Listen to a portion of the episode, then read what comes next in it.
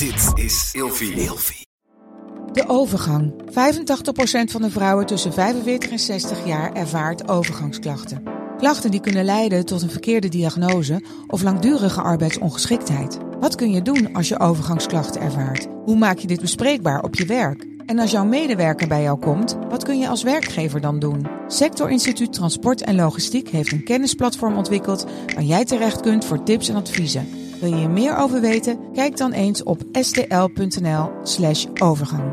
Gezonde voeding en beweging zijn al van kinds af aan een belangrijk onderdeel van mijn leven. Via Atida Pure heb ik nu een persoonlijk advies gekregen waarbij ik suggesties heb voor mijn dagelijkse benodigde aanvulling van vitamine en mineralen. Bij Atida Pure geloven ze niet dat iedereen hetzelfde is en dat iedereen wat anders kan gebruiken aan voedingssupplementen. Er zit 15 jaar aan ervaring in de supplementen, ze zijn wetenschappelijk onderbouwd en van de hoogste kwaliteit. Dus wil jij, nou net als ik, goed voor jezelf zorgen, lekker in je vel zitten en bewust met je lijf omgaan? Met de code Nienke ontvang je nu 50% korting op je eerste bestelling. Check de website van Atida Pure in de show notes en maak vandaag nog jouw eerste bestelling. Deze podcast wordt mede mogelijk gemaakt door pabo.nl, de webshop voor jouw spannendste momenten. Welkom bij een nieuwe aflevering van Seks, Relaties en Liefdes. Waarin Nienke Nijman elke week openhartig in gesprek gaat met vrienden, familie en bekenden. Nienke is psycholoog, relatietherapeut, seksuoloog en auteur van het boek De Relatie APK. In deze aflevering praat Nienke met TEDx-spreker, facilitator en coach Wilrike Sofia. Wilrike organiseert workshops, festivals, playparties en individuele begeleiding op het gebied van intimiteit, seksualiteit, open relaties, kink en tantra. Zij is oprichter van Knuffelworkshops Nederland en is daarnaast schrijfster en moeder van drie dochters.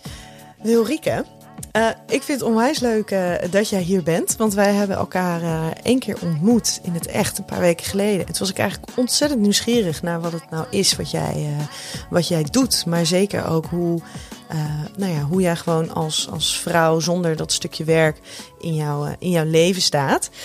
Um, om te beginnen, met welke vijf woorden zou jij um, relaties, intimiteit, seksualiteit omschrijven. En het mag los van elkaar, misschien zit er een overlap in. Mm mm, dankjewel trouwens voor je uitnodiging. Ik vind het super leuk om te zijn. Oké, vijf woorden. Um, dynamisch. Um, diepte. Avontuur. Um, ik zou zeggen juicy.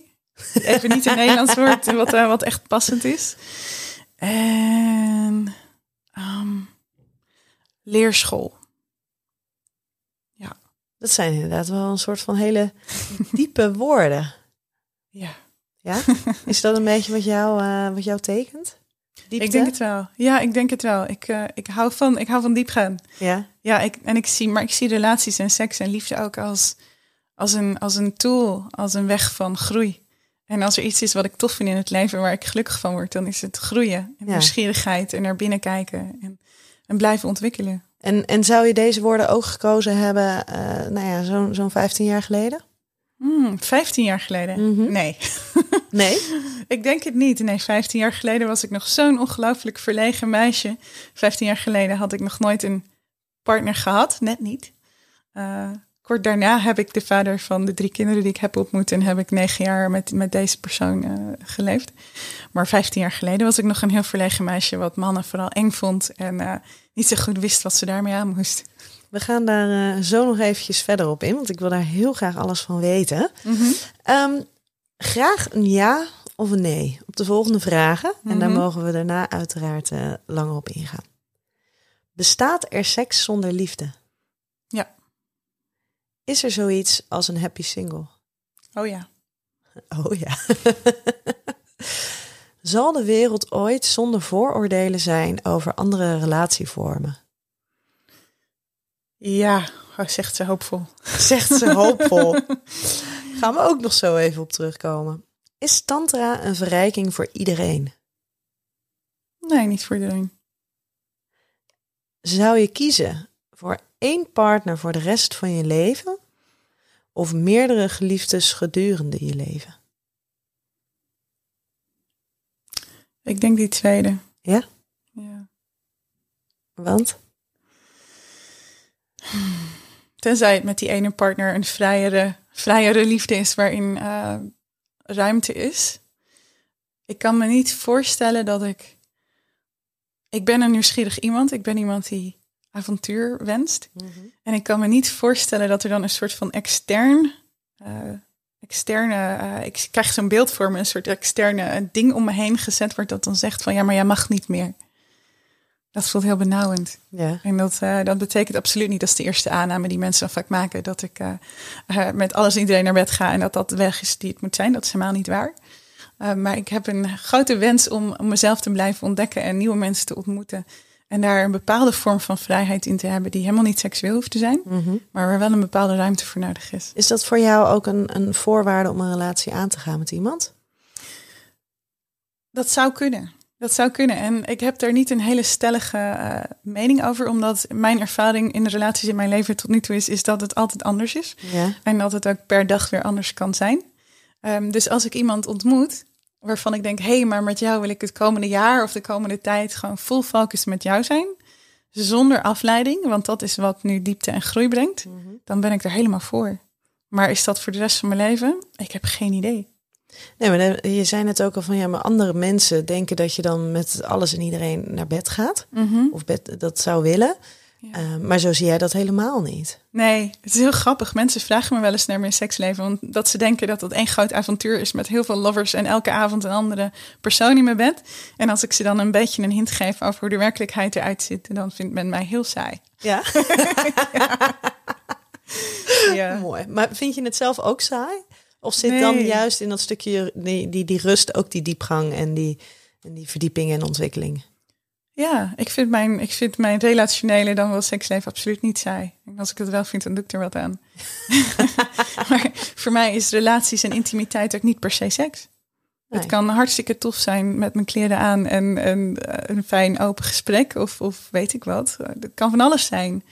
En dat is, een, dat is een ander beeld dan dat de meeste mensen hebben. In Ja. ieder geval wat ze van mij hebben. Ja. Maar zou je dan eh, de, de- met je kleren aan en een, en een fijn open gesprek, Mhm. heb je het gevoel dat daar ook al eh, een bepaalde vrijheid voor nodig is binnen relaties om dat te mogen hebben? Met een ander dan je partner? Wellicht. Dat ligt natuurlijk aan met wie je een, een basisrelatie hebt of met wie je bent.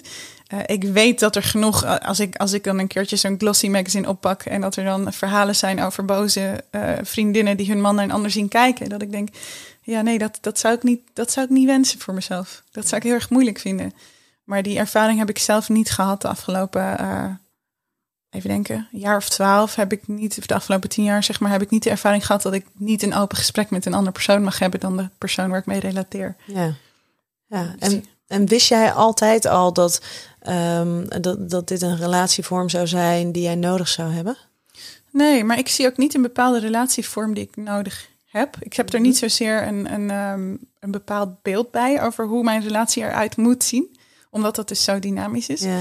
Maar ja, als je het hebt over wie was ik 15 jaar geleden, nou toen dacht ik wel, weet je, in, in, in deze maatschappij heb je succes wanneer je een partner hebt en die relatie lang duurt. Dat is de definitie van succes in relaties, eh, zo ik, zoals ik hem geleerd heb en zoals ik hem ook vaak zie. Ja. En, en nou ja, daar ging ik natuurlijk in mee, want ik wist niet dat er een andere optie was. Totdat ik eh, eh, mensen begon te ontmoeten en, en zelf eh, ging leren en om me heen ging kijken en blogs ging lezen en die anders waren dan het standaardbeeld. Dat ik dacht, oh, maar het kan dus ook anders. En het En hey, mag ook anders. Het mag anders. En er zijn wel mensen die er mening over hebben, maar er is niemand die het me verbiedt. En dat, dat gaf me, dat gaf me enthous- enthousiasme. Ja. Ik dacht van, hé, hey, dit wil ik onderzoeken. En in dat onderzoek ben ik eigenlijk nog steeds. En misschien duurt dat wel de rest van mijn leven.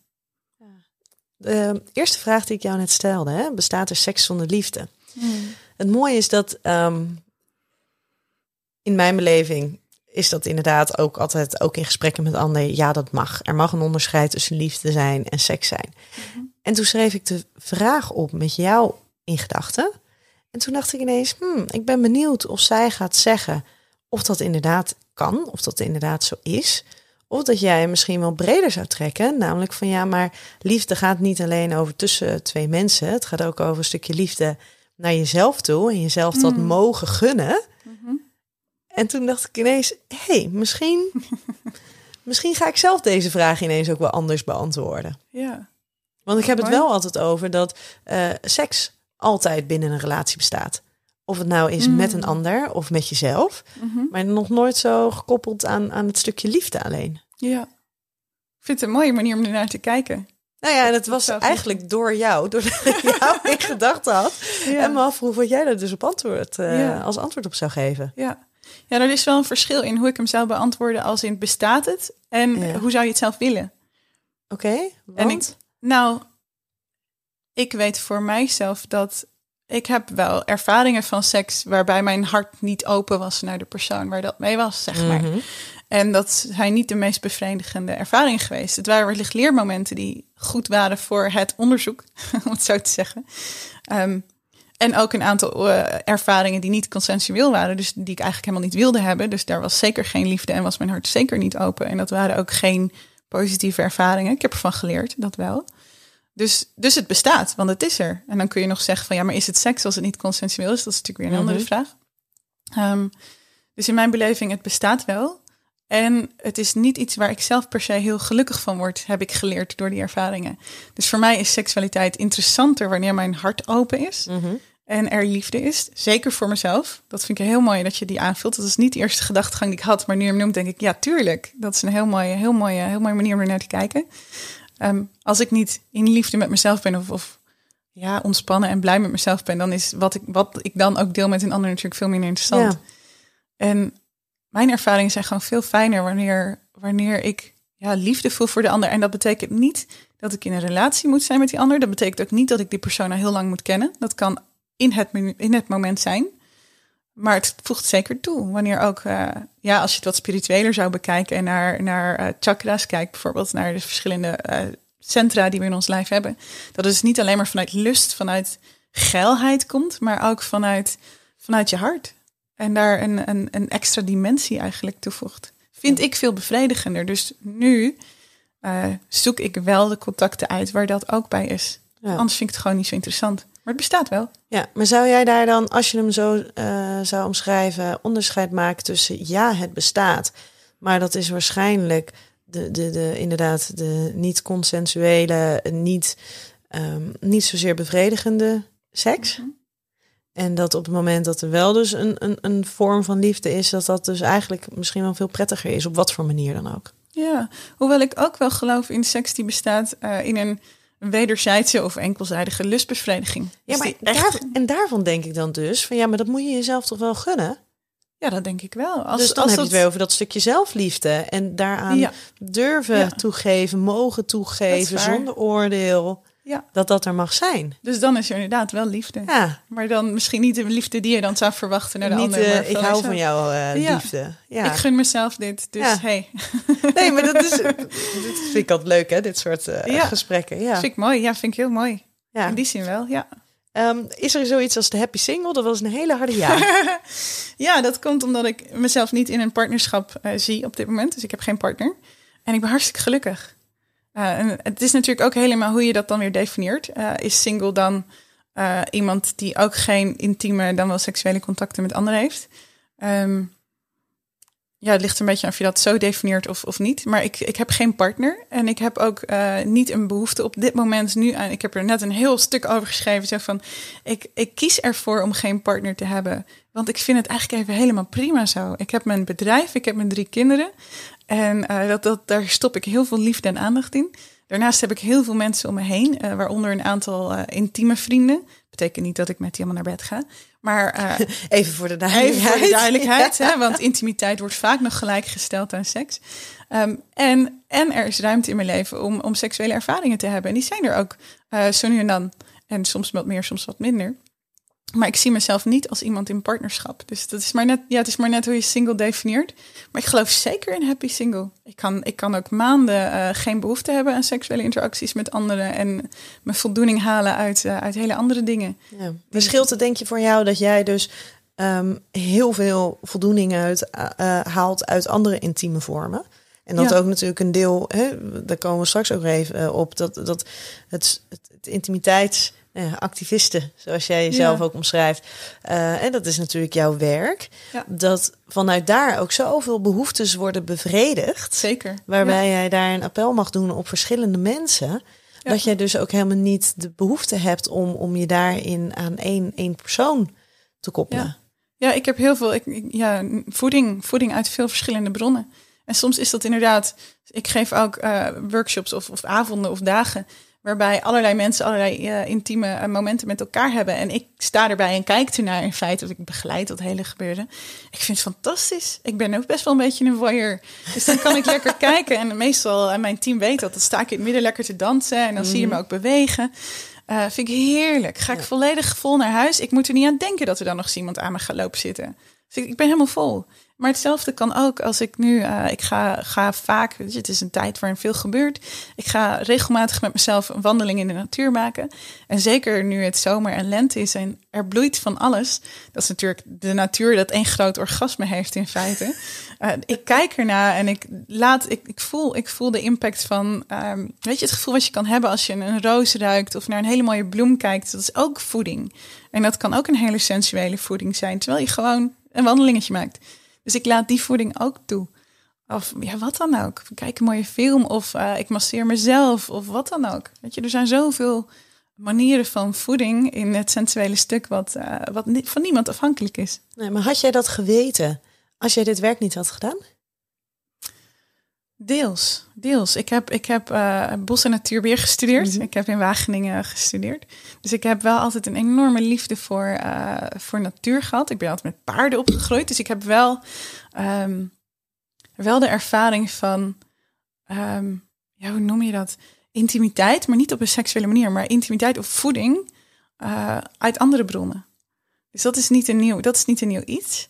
Ehm, ik ging vaker op mijn fietsje het bos in en dan zag je een prachtig uitzicht met de zonsondergang over de heide. En dan kun je zo spontaan gelukkig voelen, weet je wel? Zo'n- Zo'n moment dat je iets ziet dat je denkt, oh, misschien kennen mensen dat als je dan op vakantie bent en je ziet iets heel moois, een gebouw wat je alleen maar van de plaatjes kent en ineens sta je ervoor. Dat kan zo'n een gevoel geven wat bijna als een orgasme voelt. En dat is ook voeding. Dat, dat kende ik al wel. Maar sinds ik dit werk doe, eh, leer ik ook echt eh, dat, er, dat intimiteit zoveel meer is dan, eh, dan seks. Ja, want hoe zou jij intimiteit omschrijven? Voor mij is, is intimiteit, als het gaat over intimiteit tussen mensen, ehm, is echt samen zijn. Dus zonder maskers en contact hebben. En dat, dat is dus heel veel breder dan seks. Want intimiteit kan ook zijn wanneer je op straat loopt en je hebt een momentje, een paar seconden van echt oogcontact met iemand. Of een glimlach naar iemand die je nooit gezien hebt, nooit weer zal zien. Maar dus één zo'n momentje, zo'n paar seconden, en dat voel je dan in je hele lijf. Dat is voor mij ook intimiteit. Knuffelen, hand in hand lopen, een goed gesprek bij een kampvuurtje. Uh, en seks. Ja. is allemaal intimiteit. ja. En denk je dat iedereen dat zo kan ervaren? Ik hoop het. Je hoopt het. Ja, maar jij het. doet natuurlijk niet voor niets jouw werk. Ja, Ehm, dus dat, daarvan zeg ik ook altijd van ja, weet je, de, de, de- niet iedereen die is daar even, even vaardig in, even handig in, kan dat. Het is niet, som, Ja. niet altijd een kwestie van onwil, maar soms ook gewoon echt van dat het niet kan, dat het niet lukt. absoluut. Ja.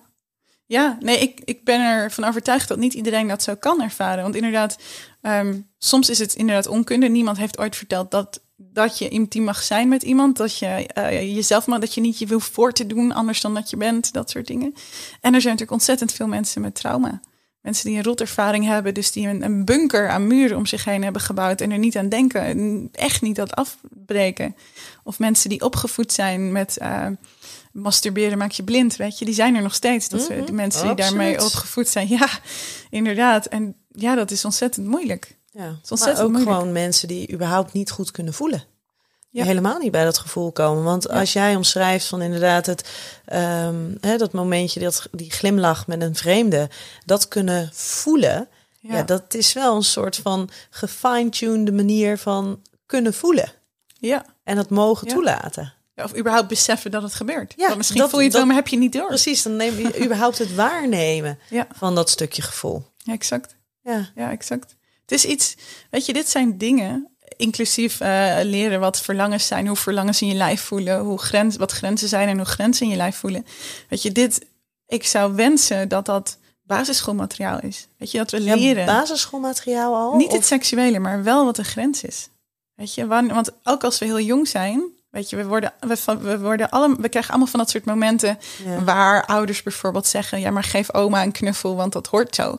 Terwijl ik heb die momenten ook gehad dat alles in mijn lijf zei, nee, dat wil ik niet. Maar ja, je doet wat je ouders zeggen, dus dan leer je meteen al grenzen overgaan. Je, ik zou willen dat we eh, als ouders al geïnformeerd zijn, zodat we onze kinderen anders kunnen opvoeden en grenzen kunnen eh, aanmoedigen in plaats van zeggen dat het niet oké is. Weet je, je kind zeggen, kinderen die vragen worden overgeslagen. Je vertelt je kind, je mag geen verlangens hebben, je mag ze helemaal niet uitspreken. Weet je, als we dat, daar een cultuuromslag kunnen maken, dus ja, ook al op de basisschool, eh, op een manier die past bij die leeftijd. En dan hopelijk dat we op een gegeven moment bij de biologieles niet alleen maar leren hoe je een condoom om een banaan rolt en hoe je niet ziek en niet zwanger raakt van seksualiteit, maar meer leert. Dus over consent en over hoe ga je er dan mee om en hoe zorg je dat er consensueel met je omgegaan wordt. Hoe, hoe kun je nee zeggen en als die niet gerespecteerd wordt, wat dan? Weet je wel, dat we dat soort dingen allemaal gaan leren. Het, het, het gaat een cultuuromslag eh, vragen. Maar ja, laten we daar alsjeblieft naartoe groeien. En- Maar, maar denk je dat dat dan bij de ouders ligt? Niet alleen. Want dat vind ik altijd spannend. Heel veel ouders zijn er namelijk helemaal niet vaardig in. Nee, Die kunnen dat niet. voor zichzelf al niet. Laat staan dat Ja. ze dus zich er comfortabel genoeg mee voelen om dat aan hun kinderen over te brengen. Klopt, ja, klopt. Klopt. Dat is er ook op veel plekken niet. Ik, ik doe het nu wel. Met, ik heb het altijd gedaan. Ik heb drie kinderen. De oudste is 12, eentje van 10, eentje van 8. Ik heb het altijd aangemoedigd bij ze. Maar dat vroeg ook dat ik de familie eromheen moest, eh, hoe noem je dat? Educaten. Moest, Mhm. moest, moest leren. moest leren. Ja, moest leren van, van dit is hoe ik wil dat je met mijn kinderen omgaat. Als ze jou geen knuffel willen geven, je mag ze gerust vragen of ze je dan een high five of, of zwaaien of zo. Maar we gaan ze niet pushen. Dat is niet persoonlijk naar jullie, maar dit is waarom. Dus het, ja, en dat, ik weet dat lang niet alle ouders dat kunnen. Maar goed, daarom weet je, ik, ik focus graag op daar waar, waar ik zelf eh, ehm, echt, echt iets kan veranderen. Dus invloed heb. Dus, dus ik probeer mensen eh, te leren hoe dit werkt. Daar, eh, daar waar ik dat wel kan doen. Dus mensen die openstaan, die naar mij toe komen. En dan hopelijk, en er zijn veel meer mensen, ik ben niet de enige. Er zijn een hoop mensen die hiermee bezig zijn. Consent is een veel bekender woord dan dat het tien jaar geleden was. Toen wist niemand wat het was. Dus er, er is al een omslag gaande. En hopelijk eh, komt er zo'n zo'n ripple effect. Dat het ook naar ouders doorgaat. Dat het ook naar het onderwijs doorgaat. Naar leerkrachten eh, enzovoort. Ja. En de manier waarop jij het net omschrijft, dat gaat dus over veel meer dan alleen over seks. Oh ja. Dat gaat over op alle ma- manieren mogen voelen waar, waar je grenzen liggen. En toch denk Ja. ik dat heel veel ouders het onwijs spannend vinden, omdat die het met name met seks associëren. Ja. En nou ja, hoe, hoe- meer kinderen over seks weten, hoe meer ouders denken dat ze ernaar handelen. Terwijl blijkt dat waar, hoe meer ze erover weten, Ja. en zeker ook dat stukje van hey, wat, wat vind ik fijn, wat vind ik niet fijn, dat ze daarin veel, eigenlijk veel betere, gezondere beslissingen kunnen nemen. Ja. Ja, dat wijst onderzoek uit. Hè? Ja. Dat er, dat, volgens mij is het seks op latere leeftijd eh, juist minder. Het is, het is, Ja. ja. Maar het probleem is denk ik dat ouders, eh, dat ervaar ik zelf ook. Je, je moet als ouder met je eigen discomfort rondom seks omgaan. Daar word je mee geconfronteerd. Ik denk dat dat misschien wel een, een, het moeilijke punt is. Ja. En dat is inderdaad van ja, in hoeverre kan je verlangen van ouders dat zij hun kinderen daarin dingen leren die ze zelf helemaal niet, niet Ja. beheersen, niet kunnen. Ja, ja het zal, dat, weet je, dat zal langzaam gaan. Het, het zal langzaam gaan. En nu, weet je, de invloed die ik vooral heb en mensen met mij zijn vooral, ehm, hoe noem je dat? Zeg maar leeftijdscategorie 20 tot 40. Mensen die al wat breder kijken, mensen die wat geïnteresseerd zijn in wat is er nog meer buiten de gebaande paden van de maatschappij. Dus er is een begin. Maar het zal, het zal een kritieke massa vragen en het zal verder moeten groeien. En wat, wat is, iets is wat ik hoop. Want je vroeg iets anders. Ik weet niet meer welke vraag je stelde waarop ik antwoordde. Dat, dat hoop ik. Ja, Eh, ik- over of eh, de wereld ooit zonder Ja. vooroordelen zal zijn over andere relaties. Ja, dat sluit hier wel een beetje bij aan. Eh, ik hoop het werkelijk dat, dat we hier een, dat er iets gaat veranderen in, in het, hoe we als maatschappij naar relaties en seksualiteit kijken. En dat betekent absoluut niet dat iedereen maar aan de open relaties moet en, en, en openlijk over seks praat met zijn kinderen. Want het moet wel bij je passen. Het moet iets zijn wat, wat werkt. Maar wel dat we als maatschappij bewuster zijn van de keuzes die we maken rondom seks en intimiteit en liefde. Hey, jij denkt niet dat tantra voor iedereen een verrijking is? Nee, want sommige mensen, weet je, tantra is voor mij, eh, als je vraagt wat is tantra voor jou, dan zou ik antwoorden, ehm, zijn met wat er is in het moment, met zo weinig mogelijk oordeel. Tantra gaat Enorm mindful. Ja, dus het is eigenlijk mindfulness in intimiteit. Als, het- ja, dat, dat is wat tantra is voor mij eigenlijk. Weet je, nou, hoeveel mensen je er naar vraagt, hoeveel verschillende antwoorden je krijgt hoor. Tantra is eigenlijk een, een mindfulness beoefening. Het grootste deel van tantra, ik denk 95% van tantra is mediteren in je eentje. Alleen die ene 5% die eh, wat seksueler is, is natuurlijk veel commercieel interessanter en, en trekt veel meer mensen. Dus dat is wat groot is geworden. Maar tantra gaat heel erg over, kan ik voelen wat er nu gaande is, zonder dat ik hier weg hoef. En zonder dat ik een agenda heb en zonder dat ik ergens heen moet. Daarom is tantrische seks, als je het daarover hebt, ook kan ik seks hebben zonder te focussen op een orgasme, maar kan ik voelen wat ik nu voel. Ehm, is dat voor iedereen geschikt? Nou, ik denk het niet. Als jij een heleboel trauma hebt, dan kan alles voelen wat er in het moment is wel veel te heftig zijn. En is het veel beter om eerst heel rustig eh, met een therapeut of een professional eh, daar de lading vanaf te halen of stukjes, stukjes werk te doen, voordat je eens even lekker gaat voelen wat er allemaal gebeurt als je hè, dat stukje wat in tantrische workshops soms eh, aangedragen wordt, eh, seksuele dingen, spannende dingen gaat doen met mensen die je helemaal niet kent. Dus is het voor iedereen geschikt? Ik, ik denk dat iedereen er wel iets aan, aan kan hebben. Zeker als je gewoon de ademhalingsmeditaties en dat soort dingen doet. Maar is het, het is niet voor iedereen op elk moment geschikt? Nee. Nee, maar daarvan zeg jij dus eigenlijk hier eh, hè, iets, iets eigenlijk voor heel veel mensen iets heel moois en magisch, of nee, misschien niet eens moois, misschien spannends, Ehm, zoals tantrische seks. Want inderdaad, tantra dat is eigenlijk een, nou ja, een, een- levenswijze, een levensstijl. Ja. Ja, ehm, en dat kan je dus ook tijdens de seks doen. Het is niet zo dat alle tantra altijd alleen maar over seks gaat. Maar daarvan zeg jij dus wel van ja, ja, er zijn dus inderdaad elementen vanuit die tantra die voor heel veel mensen heel helpend kunnen zijn. Oh ja, zeker. zeker. En dan is er dat, dat, dat stukje seksualiteit, daar moet je aan toe zijn. Ja, ik denk het wel. Weet je, in de originele tantra eh, lineages noemen ze dat, de lijnen, de tantra lijnen, mocht je ook pas naar iets met een ander doen of naar een ander kijken als je al twintig jaar bezig was fulltime, zeg maar. Of, of meer, weet je. Ik ben geen expert, dus pin me er niet op vast. Maar het is, dat, is, dat is heel anders dan, hey, laten we eens leuk een tantra workshop doen. Dus ja, het is, het is, het is, het is uit context wat we hier doen. Is het een beetje gesimplificeerd? Oh, ongetwijfeld. Maar anders kun je niet een, een avondworkshop tantra doen. 20 in jaar, waar duizenden ja. jaren evolutie over gegaan is. Want het bestaat natuurlijk al duizenden jaren. Het is iets heel oud. Ja, natuurlijk is het gesimplificeerd. Ja, want wij kunnen niet 20 jaar, 30 jaar, 40 jaar non-stop eh, bestuderen en ademhalingsoefeningen doen. Maar simpele tantrische oefeningen als gewoon zitten met je ogen dicht, ademhalen en voelen van hé, hey, wat voel ik eigenlijk in mijn lijf? Ik voel een emotie, ik voel verdriet. Maar hoe voelt verdriet dan? Waar in mijn lijf voel ik dat dan? En wat voor sensatie is dat dan? Zo Dat- grappig, want het is eigenlijk, nou ja, zoals ik, ik zou het dus eh, niet zeggen dat dat tantra is, maar gewoon bijvoorbeeld inderdaad mindfulness. Ja. En een bodyscan doen. Misschien ineens eh, komt mindfulness ook wel uit tantra. Ik, ik weet het niet. Maar dat is ook niet heel verschillend. Maar dan is inderdaad gewoon, het is gewoon de praktische versie er meer van, de mindfulness. Ja, wellicht. Weet je, ik ben geen expert, dus ik wil je niet te veel antwoorden op geven. dat snap ik, dat snap ik. Maar dat is, oh, wat grappig joh. Ik, nou ja, ik wilde namelijk vragen aan jou, wat is tantra dan? Ja. Nou ja, dat. Maar eigenlijk is het zo simpel als dat. Ja. Ja, wat, wat, weet je, wat, wat anders is geworden in mijn seksleven door tantra bijvoorbeeld, is dat voorheen was ik veel meer een lijstje aan het afwerken. Van, oh ja, nu zijn we dit aan het doen, nu zijn we dat aan het doen en nu werken we naar een orgasme. En het, het succes is het grootst wanneer we allebei een orgasme hebben, liefst gelijktijdig. Weet je, dat was een beetje de, de red race towards orgasm noem ik die. Ehm, dat was een beetje waar ik in zat. En toen ik leerde van de eerste tantra teacher waar ik mee werkte, die zei, hij zei in het Engels, hij zei, every little wave of pleasure is an orgasm on its own. En toen dacht ik, wow, laat ik dat eens proberen te voelen in seks. En, en de keren daarna dat ik seks had, ging ik dat voelen. En dan was er, gebeurde er iets in mijn lijf en dan ging ik, dat, ging ik dat echt voelen. In plaats van dat ik eigenlijk een paar stappen verder was in mijn focus. Want ik was niet bij het piekorgasme zoals het in de boeken staat. En anders sloeg ik die, die gevoelens allemaal over. En door dat doel weg te halen, heb je ineens een heel andere beleving. Dus ik ging echt veel meer voelen van, oké, wat gebeurt er nu in mijn lijf?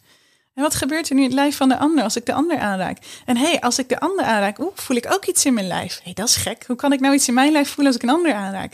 En dat ging ik dus steeds, steeds meer uitzoeken. En op het moment dat ik dat dan ja, op die manier doe, is, is, is, is wat je dan ook doet met een ander, is zoveel avontuurlijker en bevredigender geworden in, in mijn ervaring. Dat was echt een verrijking. Ja, maar je bent veel meer in het hier en nu. Ja, absoluut. Dat is het. En inderdaad echt aan het voelen, echt aan het ervaren. Ja. Ja. Ja, kan het iedereen aanraden om dat gewoon eens te proberen. En er is niks mis met seks wat, wat eh, naar een orgasme gefocust is. Dat, dat er wil ik er graag bij zeggen. Er is niks mis mee. Weet je, af en toe wil je gewoon hartstikke idee. Sommige dagen in de maand heb ik dat helemaal eh, hormonen. En dan wil ik gewoon hartstikke idee. En dat is ook goed. Weet je, er is niks mis mee. En eh, iedereen die dit luistert, die, die regelmatig seks heeft, probeer dit eens. Probeer het eens een keertje dat doel weg te halen. Spreek het desnoods af met elkaar. Van hé, hey, de komende. Desnoods zet je er een timer bij. Van de komende half uur gaan we niet proberen wat dan ook. Maar gewoon voelen wat er gebeurt. Gewoon voelen. En voor, eh, nou ja, eh, voor vrouwen of voor mannen die moeite hebben met orgasmes krijgen, is dat in eh, therapieland ook vaak het advies. Ga nou eens gewoon vrij elkaar aanraken, maar je mag niet eens klaarkomen. Ja. Dus het is geen eens een optie. Ja. En dan merken ze inderdaad dat ze ineens veel meer kunnen voelen, omdat het idee dat ze een orgasme moeten krijgen eigenlijk onwijs remmend werkt. Ja, ja dat is toch ook zo? Dat gaat zo, dat wordt dan zo de focus. En dan, dan, ja, mijn ervaring is dat mijn hoofd dan helemaal op slot gaat. Ja. En zeker als je een, een, een, een, een, een, een vrouwelijk lijf hebt, wat, wat zo ontzettend veel ontspanning nodig heeft om echt te voelen en ergens, ergens, te, ergens te komen, hè? Dan, dan, dan is het zoveel fijner als je dat doel los kunt laten. Ja. Hey, en een andere, an- nou ja, is het, ik weet niet, is het een ander uiterste van wat jij, waar, waar jouw interesses ook liggen? Het stukje BDSM, de kink? Nee, is geen ander uiterste. Nee? Nee, helemaal niet. Hoe zie jij hem als je een beetje op het continuum ziet? Ehm, het continuum van intimiteit? Ja? Intimiteit, seksualiteit. Eh, zoals, ik, zoals ik eerder benoemde, ik hou van, ook in mijn seksuele leven, in mijn intieme leven, van avontuur en onderzoek en mezelf ontdekken keer op keer. En eh, tantra is een weg. Hè, en tantra is ook een weg die veel met polariteit werkt. Dat noemen ze vaak masculine en feminine. Eh, ik hou er niet zo van om dat aan een gender te koppelen, dus ik zeg liever yin en yang. Maar het is, dat werkt ook met uitersten, hè, de, de container en dat wat zich daarin beweegt. Ehm, kink doet hetzelfde. Dat is, werkt ook met twee uitersten. De een leidt en de ander volgt. En wat ik zo tof vind aan kink, en hier is ook natuurlijk weer heel erg een, een, een, een beeld vanuit de maatschappij. Als je het dan over BDSM hebt, dan gaat het over zwepen en kelders en abuse en over donkerte. En helemaal als je eh, misschien Fifty Shades of Grey hebt gelezen, wat ook nog eens een keertje hartstikke eh, abusive is, want er is geen consent. Er, ze wordt overal in meegesleurd en eh, ze moet allerlei dingen doen die ze niet wil. Zo gaat dat niet in de wereld van kink. De wereld van kink is ongeveer de liefste en meest respectvolle en veilige community die er is als je het over persoonlijke groei hebt. Er, als er ergens, als je, als je op die edge speelt, dan moet je wel heel goed praten. Bij kinkers ook eigenlijk altijd een uitgebreid gesprek voordat er ook maar iets gebeurt. Eh, er zijn er altijd safe, veilige, veiligheidswoorden. Je kan het altijd stoppen. En degene die volgt, dus degene die dan submissive is, die is eigenlijk degene die het touch in handen heeft. Ehm, en een ander oordeel is, is dat het altijd eh, gaat over eh, blauwe plekken en slaan en dat soort dingen. Dat is ook niet waar. Het gaat ook over het, het de een volgt en de ander leidt. Het is een heel erg, het is een, een soort van rollenspel. Het is echt een, een De emoties. heel veel emoties. Ja. Ja. het kan heel helend zijn. Je kan het ook weer voor therapie inzetten. Dat is weer een heel ander verhaal. Maar je hebt heel erg therapeutische kink. Maar voor mij is het dus ook. ehm, ik vind het zo ontzettend leuk in intimiteit wanneer de rollen helder zijn. Want vaak in een vrijpartij zijn we, ik weet niet, dat, misschien herkennen mensen dat, maar ik heb heel vaak die ervaring gehad. Als iemand dan iets bij mij doet, dan moet ik eigenlijk ook iets terug doen. Want het volledig ervaren, het volledig ondergaan, ja, dat is voor wat hoort wat. Dus dan, dan, dan ben je eigenlijk allebei een beetje wat aan het doen en niemand is volledig aan het voelen wat er nou werkelijk gebeurt. En wat ik met via Kink heel erg heb geleerd is, oké, nu ben ik in controle over wat er gebeurt binnen een kader wat we van tevoren hebben besproken. En met een, eh, dus vaak is het stoplicht eh, eh, groen betekent ga door, oranje betekent "Nee, ik vind het een beetje spannend worden en rood betekent we houden er niet mee op. Dus ik weet dat de ander die heeft, die tools heeft. En daarbinnen is voor mij een vrije ruimte om te doen waar ik zin in heb. En andersom. Dus nu, is er, nu, nu mag de ander dat doen en ik hoef alleen maar te, onder, ik hoef alleen maar te voelen. Ik hoef alleen maar te voelen. En daarmee is, en dat is ook al kink voor mij. Kink is eigenlijk alles wat niet binnen de geëikte paden valt. En Ja, dus want dat dus- is ook lastig, hè? Wat is dan Ja. kink? Ja, kink en BDSM kun je een beetje verschillend zien. BDSM is natuurlijk die hele afkortingen van Ja. eh, bondage en discipline, eh dominance, submission en sadism en masochism. Ehm, dat, dat, dat is, dat is, ja, kink, kink is meer een, een breder woord nog. Dat, daar kun je ook fantasieën onder zien, swingen, seksfeestjes, alles wat niet standaard is. want zo heb ik hem inderdaad. Ik heb op een gegeven moment heb ik daar een, eh, een training voor gevolgd. Eh, over BDSM, waarbij ook iemand aanwezig was die al eh, jarenlang binnen die wereld eh, zich bewoog. En die zei inderdaad van ja, maar inderdaad, je hebt de kinky, dat is wat buiten het, nou ja, wat we dan wel, ook wel dan wel noemen het, de, de, de vanilla seks. Ja. Dus wat niet alleen maar eigenlijk als standaard wordt gezien. Ja. Dat is dan wat kink. Dus daar zit wat meer avontuur in. En daar kunnen ook wat elementen van, van de BDSM in zitten. En BDSM is eigenlijk nog iets anders. Wat voor heel veel mensen ook helemaal niet met seks te maken heeft. Klopt. Ja. Het gros van mijn eh, BDSM-ervaringen waren gewoon gekleed. Ja, wat waren gewoon niet echt speelervaringen. Ja, het kan wel, er, het kan gecombineerd zijn. Soms, je ziet het in die wereld ook. Sommige mensen hebben echt playmates. Dus mensen waar ze mee spelen, waar ze mee sc- scènes doen. Dus, dus een afgesproken eh, iets, iets uitspelen. Of een ervaring hebben die van tevoren besproken is.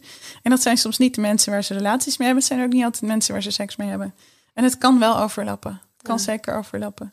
Maar het heeft mij ontzettend veel gebracht. Eh, juist ook, hè, ik vertelde, ik was heel onzeker, heel verlegen. Toen had ik een tijd een lover, iemand waar ik ook seksueel mee was.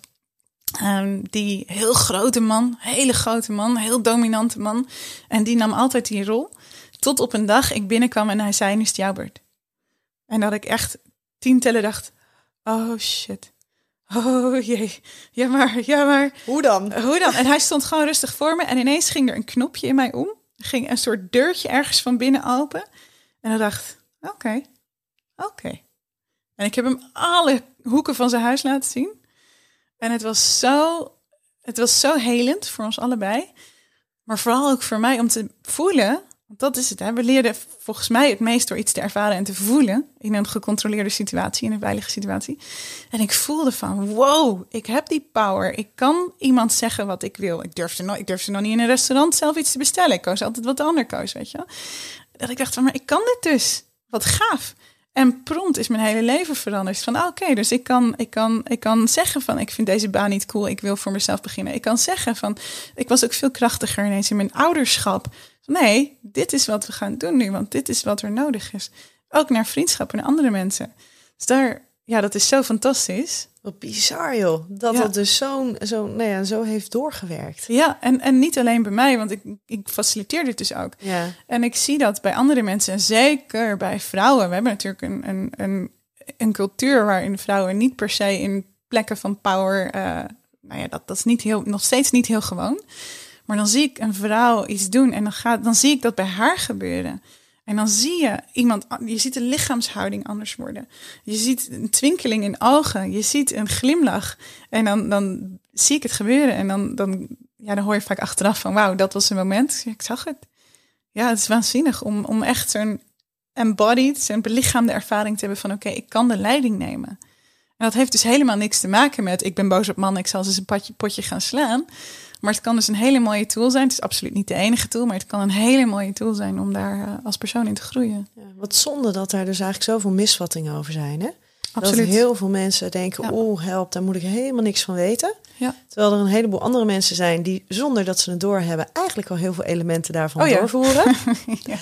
Ehm, want het, Ja. zou, het zou denk ik, zoals jij het nu uitlegt, hè, en daarmee zeg ik niet dat iedereen aan de, aan de BDSM moet gaan. Uh-huh. Ehm, maar zoals jij het nu uitlegt, dit soort elementen, die kunnen voor echt wel voor heel veel meer mensen waardevol zijn. Absoluut. En Ja. als ik hem dan vertaal naar hoe ik hem dan wel eens in de praktijk doe, is dat eh, cliënten dus ook wel eens de opdracht krijgen van oké, maar in de komende periode mag jij alleen maar ontvangen. Mag jij Ja. niks doen? Ja. Helemaal niks. Alleen maar ontvangen. En in de andere periode wordt het omgekeerd. Ja. Maar net eventjes hoe, hoe de balans ligt en waar, waar, waar, nou ja, waar hun aandachtspunten liggen. Maar dat is eigenlijk wat jij, wat jij nu zegt. Heeft Ja. dat dus ook weer zo'n linkje naar eh, wat je binnen BDSM gewoon kent. Ja. Ehm, met met de, de, de, nou ja, de, de submissive en de dominance. Ja, ja er is, consent is natuurlijk iets wat heel erg nu, eh, naar buiten komt. Heel veel Ja. mensen hebben de Wheel of Consent van Betty Martin eh, over gehoord. Misschien niet, maar er is veel consent is echt een ding. Ehm, die dingen komen uit de kinkwereld. Daar is het ontstaan. Daar is, daar is dit zo uitgewerkt. Ja. En nu wordt het mainstream en, en wordt het uit, eh, uit, uit die dynamiek van, van kink en BDSM gehaald. Gelukkig vind ik het mooi, want het wordt dus steeds breder toegankelijk. Maar daar komt het vandaan, ja. Ja, maar misschien ook dat mensen daardoor wat, eh, nou ja, wat minder hard naar dat hele stukje BDSM kijken. ja. Omdat er dus elementen zijn die daarin heel normaal zijn. Ja. Helemaal gewoon, nou ja, dat is, dat is de, de, de basis ja. van die hele wereld. Ja. En dat dat nu wordt overgenomen naar nou ja, wat heel veel mensen kennen als voor hun, hun seksuele wereld. Ja, exact. Ja, en als je noemde net al, ik noem mezelf inderdaad een intimiteitsactivist, een intimacy activist. Dit is, dit, is, dit is wat ik belangrijk vind.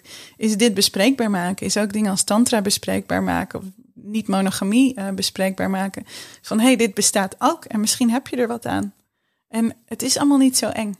Het is, dus ik ben een gewoon mens. Ik ben een moeder. Ik sta ook op het schoolplein. Eh, ik loop niet de hele godgans. Ik heb eigenlijk nooit hoge hakken aan. Ik loop niet de godganse dag in een latexpakje. Dat is helemaal niet wie ik ben. En dit is ook deel van mijn leven. En ik vind het waardevol en ik ben daar open over. Ja. Nou, en dan ga je precies naar het volgende stukje toe. Want jij bent ook gewoon moeder en jij staat ook gewoon op het schoolplein. Hoe rijm jij het contrast tussen nou ja, wat je doet in je werk en het stukje wat jij daar ook nog uit, uithaalt als privépersoon? Hè, je interesse in, in kink, in, in tantra. En je bent ook gewoon mama. Ja, voor, voor mij is het allemaal niet zo anders. Nee? nee, nee ik, ik heb ooit eens ergens gelezen, dat is me altijd bijgebleven. Kinderen leren het meest van het voorbeeld dat ze krijgen. Dus, en mijn voor, het voorbeeld dat ik ze geef is een, een moeder die niet sinds ze kinderen heeft haar eigen leven volledig wegcijfert. Uh, maar een moeder die, die er absoluut is, die er heel beschikbaar voor ze is. En die ook doet waar ze gelukkig van wordt. En die ja, haar leven zo inricht, ook op het gebied van intimiteit, dat ze vervuld is. Helpt het daarbij, want uh, je, je bent niet meer met de vader van de kinderen. Mm -hmm. um, de kinderen zijn week op, week af ja. bij jou. Ja, klopt. Helpt dat daarin dat jij dus ook meer ruimte hebt om, als ze er zijn, volledig beschikbaar te zijn voor hen en op het moment dat zij bij hun vader zijn, ja, absoluut. dat daar dus meer ruimte is voor, voor jou? Ja, absoluut. Absoluut. Ja, en zo richt ik mijn, zo heb ik mijn leven ook ingericht. Hè. Het, is, het is echt zo gegroeid. Is, ik ben nu drie jaar uit elkaar met de vader, langer, bijna vier jaar niet meer, vier jaar niet meer samen met hun vader. En in die tijd is mijn onderneming ook gegroeid. En wat ik doe is, ik geef workshops van een avond of soms vier dagen of soms een week, uh, wanneer mijn kinderen er niet zijn. Dus ik heb alle ruimte om, uh, om dat praktisch te doen. En omdat um, mijn werk geeft me heel veel vervulling. Ik ga lekker naar het bos als ze er niet zijn. Ik, ik doe gewoon de dingen die mij vervullen, ook in de week dat ze er niet zijn. Zodat ik, wanneer ze er zijn, veel rust heb. Uh, veel meer aandacht heb. Ik ben heel snel overprikkeld. Maar als ik dan zorg dat ik, uh, dat ik gewoon goed in mijn vel zit. Ja, drie kinderen die door elkaar allemaal in vijf minuten willen vertellen wat ze een hele week hebben gedaan. Meestal ben ik in de eerste vijf minuten dat ze weer bij me zijn. Echt, dan ben ik alweer toe en een kopje thee in de tuin. maar um, op het moment dat ik gewoon goed in balans ben, dan kan ik er gewoon veel meer voor ze zijn. Kan ik luisteren? Kan ik uh, op dat schoolplein staan wachten? Kan ik, uh, ik rijd veel heen en weer in de auto om ze naar school te brengen. Kan ik uh, bij de musical komen kijken? Weet ik wat allemaal. Weet je, voor mij is, ik hou van balans in mijn leven. En sommige mensen zien balans als een, een soort stabiele staat die niet te veel verandert. En voor mij is balans het gemiddelde van extreme. Dus de ene week ben ik moeder en sta ik lekker te koken en pannenkoeken te bakken en pizza's te bakken en kijken we Disney films en ja, komen de vriendinnetjes spelen. Ja, precies. En ik zorg gewoon dat alle mijn ongecensureerde boekencollectie staat op mijn slaapkamer. Dus al die vriendjes die kindertjes komen ophalen worden niet geconfronteerd met allerlei boeken over kink en seks. Um, dus ik, ja, ik, ik zorg dat, dat, dat ieders grenzen gerespecteerd worden. Ja, en het, het, het werkt. Het werkt prima zo. Ik ben heel benieuwd wat er gaat gebeuren op het moment uh, dat mijn kinderen meer begrip hebben voor hoe mijn leven eruit ziet en wat ik doe. Weet je, dus weten ze dat? Hebben ze daar een idee van? Nou, ze, ze zijn nu op een leeftijd dat ze. Nou ja, de een weet wat seks is en de ander een beetje minder, een klein beetje. Dus ik, ik vertel ze zoveel als dat bij hun belevingswereld past. Eh, ze weten allemaal dat ik knuffelworkshops geef. Dat vinden ze heel, is heel stoer. veilig. Dat vinden ze heel cool. Ja, dat ze vinden het, ze vinden het niet meer raar. Ze hebben ook wel eens meegedaan aan een knuffelworkshop. Weet je, die zijn ook gewoon eh, prima geschikt voor. eh, als ik dan een keertje een knuffelworkshop in een park gaf, waar ze dan op een groter festival waar ze dan bij waren, dan komen ze even meedoen. Ze weten wat dat is. Weet je, een knuffelworkshop, even ter illustratie, is gekleed, strikt niet seksueel. Een echt knuffelworkshop. Ehm, dat vinden ze cool, dat vinden ze tof. Eh, ze weten dat ik af en toe, af en toe dan ben ik wat op mijn Facebook aan het goochelen als ze thuis zijn. En oh mam, je staat op YouTube. En dat vinden ze dan heel cool. Eh, dat, ja, dat vinden ze allemaal heel erg interessant. En eh, ja, ze, ze hebben ook wel eens mijn collectie vloggers gezien. En dan is het, ja, maar wat is dat? Zeg ik, nou, dat is speelgoed voor volwassenen. Ja, wat doe je er dan mee? Nou, dan leg ik het ze eruit. En, en ja, ja, een van mijn kinderen die zit echt, die moet er, die moet er helemaal, die, die als, als, als er geknuffeld wordt in een Disney-film, dan kijkt ze al weg. Daar vindt ze helemaal niks aan. Dus ja, ik ga er niet pushen. En de anderen zijn, in, zijn nieuwsgierig. Dus mijn methode is, ik beantwoord hun vragen eh, zoveel aandacht als dat ze hebben. En af en toe vragen ze iets, ja. En kindertjes hebben een vrij korte aandachtspannen. Dus nog steeds. Dus op het moment dat ik begin te antwoorden, dan zijn ze alweer met de Lego aan het spelen. Maar ik probeer, ik probeer hun vragen te beantwoorden. En ik ben open eh, op hun niveau. Ja. Overleg je het ook met hun vader? Eh, we Wat zijn die jij hen vertelt? Ja, we, ja, ik moet even overdenken. Over zijn we? Toen ik dit werk begon te doen, waren we nog samen. Hij weet wat ik doe. Hij weet, precies wat ik doe. En eh, we, we over, het is meer, we zijn het erover eens dat we hun vragen beantwoorden. Dus we hebben het niet super specifiek tot op de letter benoemd. Maar we zijn allebei, we zijn heel erg, ondanks dat we in een relatie echt, echt niet oké waren samen, zijn we heel oké co-ouders. We hebben een prima contact.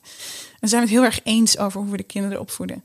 Dus eh, dit, wordt, dit is meer algemeen besproken. We beantwoorden hun vragen, we verbergen niks en we houden ons aan dat wat bij hun belevingswereld past. Dat is, dat is, ja, dat is wel hoe we het doen. Dus hij weet, hij weet wat ik ze vertel en is het daarmee eens. En als er iets is wat we ze vertellen wat impact heeft, of dat nou hiermee te maken heeft, of onze persoonlijke relaties of iets heel anders, dan vertellen we dat aan elkaar. Ja. Zeg van, hé, hey, dit is er gaande. Het kan ook over verhuizen of zo gaan, weet je wel. Dat als de kinderen daarover beginnen, dan is dit daarom. Ja, maar jullie hebben wel dus een basisafspraak. Ja. Van, goh, wij vinden het oké dat als onze kinderen daar vragen over stellen, dat we daar antwoorden op mogen geven. Ja, absoluut. Ja, absoluut. Ja, we zijn daarin heel erg gelijkgestemd. Ja, en, en, en kon, kan hij zich vinden in wat jij doet? Want ik ben zo benieuwd naar hoe jouw omgeving erop reageert.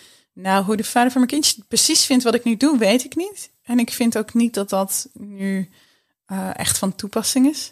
We hebben wel uh, de afspraak, als de een iets doet waarvan we vinden dat het onverantwoord is ten opzichte van de kinderen, dan kunnen we dat bespreekbaar maken.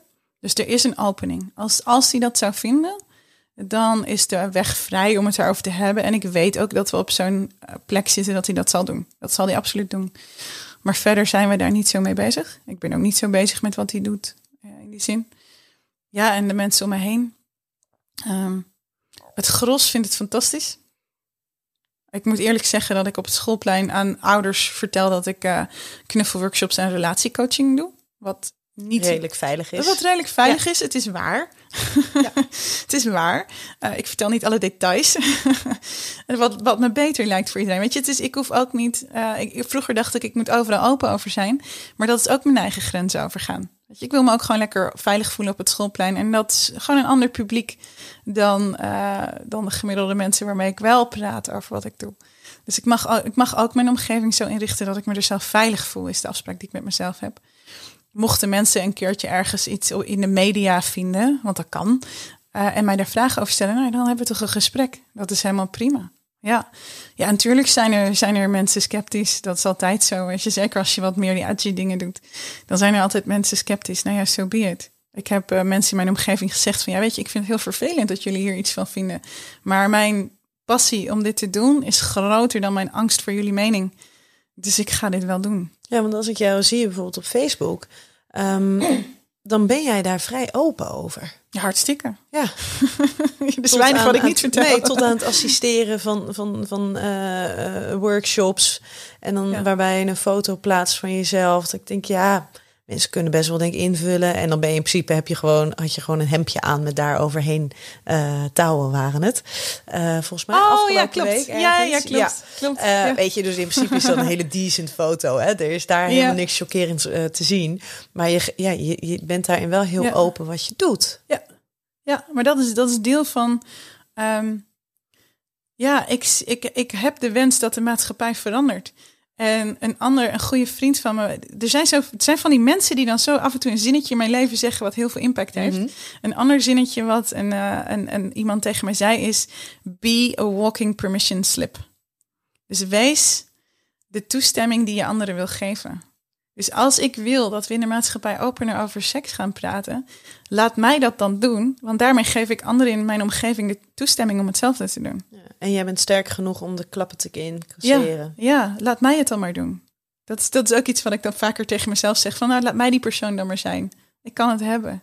Het betekent dat ik het leuk vind als mensen eh, kritisch zijn en een hoop commentaar. Nee, tuurlijk. Het raakt mij heel erg. Ik ben super gevoelig voor kritiek en meningen van anderen. En wat doe je daarmee? Eh, ik heb altijd wel een goede fles whisky staan. ja, nee, maar wat ik daarmee doe is ehm, voelen. Ja. Oké, ik voel wat. Ehm, wat kan ik daar zelf mee doen? Ik, ik voel wat. Dat betekent dat ik zelf iets kan doen. Want het heeft impact. En die impact is groter dan hetgene wat er nu gebeurt. Nou, dan zal er nog wel iets uit mijn verleden zijn waar ik mee aan de gang kan. Eh, en kan ik ergens ventileren. Ik heb gelukkig een supportsysteem om me heen. Ik heb ontzettend fijne mensen om me heen. Ik heb een ontzettend mooie community om me heen.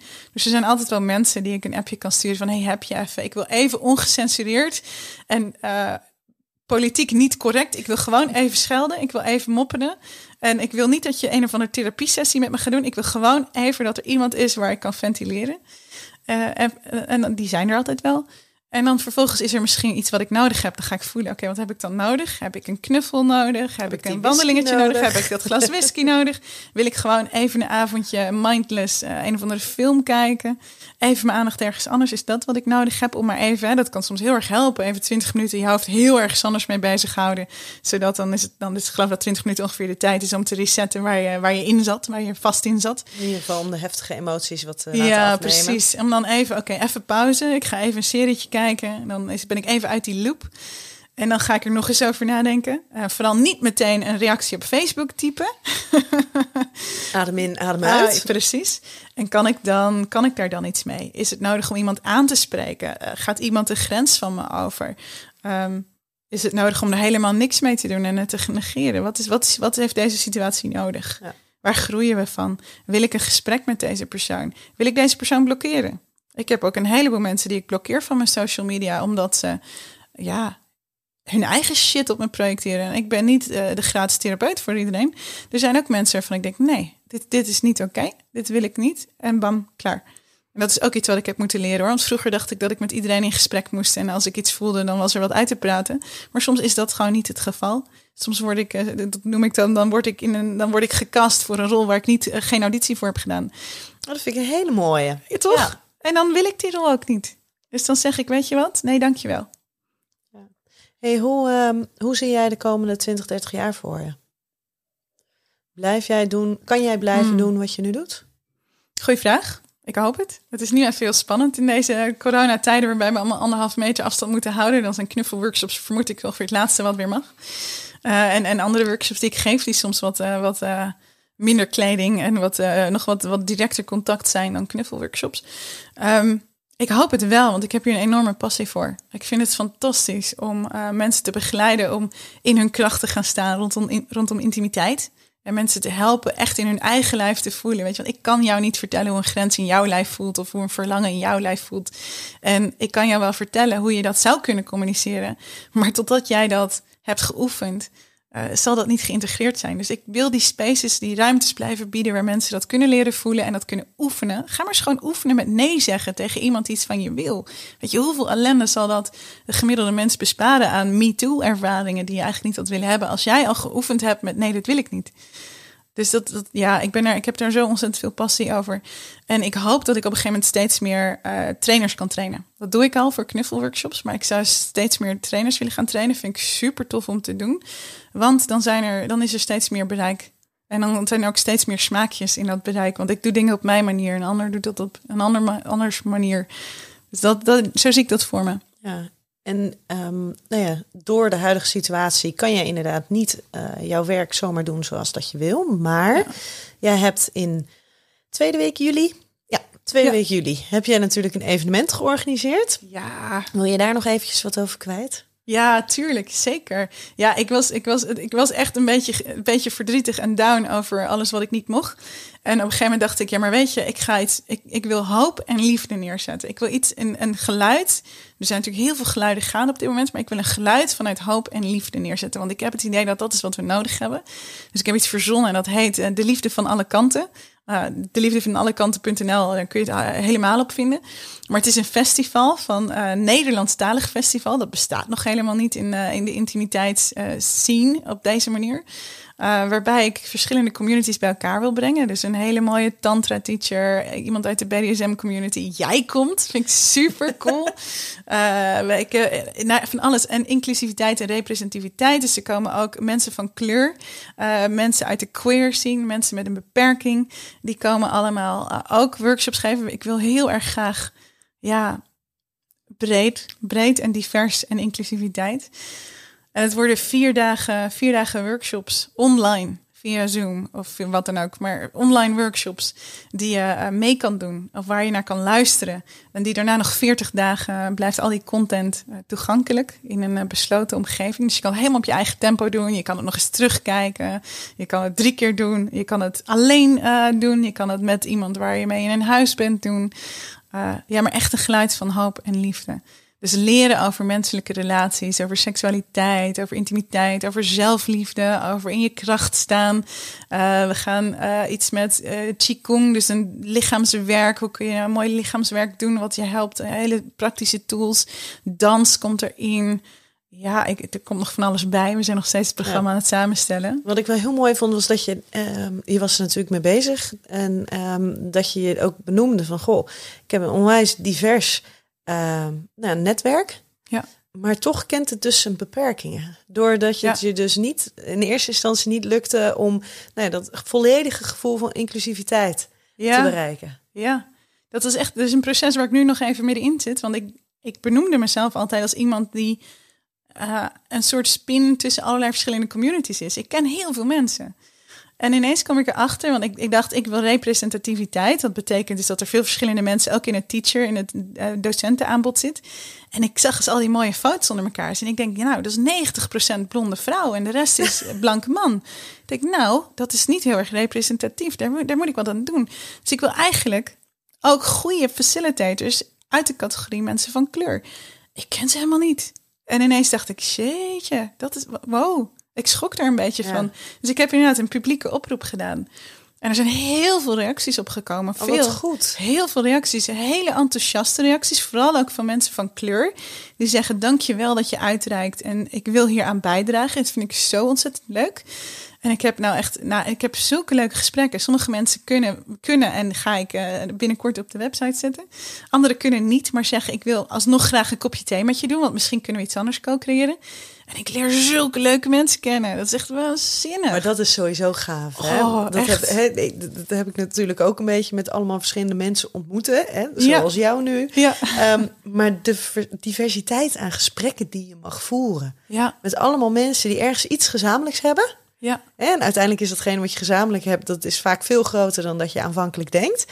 Um, maar dat je dus gewoon die verhalen mag horen. Ja. En mag leren van ja. de ander. Absoluut. Ja. Absoluut. Ja, en, en ook even uh, een proces met mezelf te hebben van... ik dacht dat ik zoveel mensen kende, maar hallo, er is nog een heel, heel onontgonnen gebied... waarvan ik geen idee heb. Ja, heel dus, herkenbaar. Ja. Ja. Ja, en ik ben ook achter de schermen mezelf aan het informeren over... oké, okay, wat is er nu allemaal... Wat, hoe, hoe kan ik bijdragen aan hè, dat hele, de hele beweging die nu ook gaande is... rondom Black Lives Matter en uh, kolonialisme en al dat soort dingen. Hoe kan ik mezelf informeren en hoe kan ik een bondgenoot zijn? Hoe kan ik uh, met de positie die ik heb binnen... Hè, ik heb een positie waarin heel veel mensen mij kennen... heel veel mensen mij zien. Uh, hoe kan ik dat ten goede inzetten... en, en impact maken, een impact maken of, of podium. Ik vind het nu zo tof dat ik een podium kan geven. Ook aan iemand die ik ken al een tijdje. Dus iemand met een fysieke beperking die in een rolstoel zit. Zo'n enthousiast iemand die als uh, coach nu aan de weg timmert. En dat ik denk, hé, hey, maar ik kan jou een podium geven. En dat vind ik zo tof. Of, of, een, of een, een dierbaar iemand in mijn leven die medisch verloskundige is. Die dat combineert met holistisch bekkentherapie. En daarmee de hele medische ziekenhuiswereld, wat echt een hele taaie wereld is, uh, aan het veranderen is. En daarmee ook, ook hele heftige dingen meemaakt. Die kan ik ook een podium geven. En nou, dat vind ik zo, zo ontzettend tof. Ja, jij bent waarschijnlijk precies hetzelfde aan doen met deze podcast. nee, maar dat is ook heel mooi. Ja. ja dat is ook heel gaaf. Ja. Hey, wij moeten hem gaan afronden. Yes. um, ik wil jou in ieder geval heel erg bedanken voor dit gesprek. En ook uh, voor de dingen die ik van jou heb mogen leren. Mm. Met welk nummer gaan we hem afronden? Ja, we gaan hem afronden met een nummer. Het heet Don't Hurt Yourself. Het is van Marillion. Marillion is een band die mensen die wat ouder zijn wellicht kennen van het nummer Kaylee. Maar het nummer Don't Hurt Yourself, de tekst is zo ontzettend mooi. Het gaat eigenlijk gaat het erover dat alles verandert en alles is vergankelijk. En ja, hoe kan ik hier nu zijn? Hoe kan ik hier nu... Voor mij gaat het over hoe kan ik nu in liefde genieten van alles wat er nu is.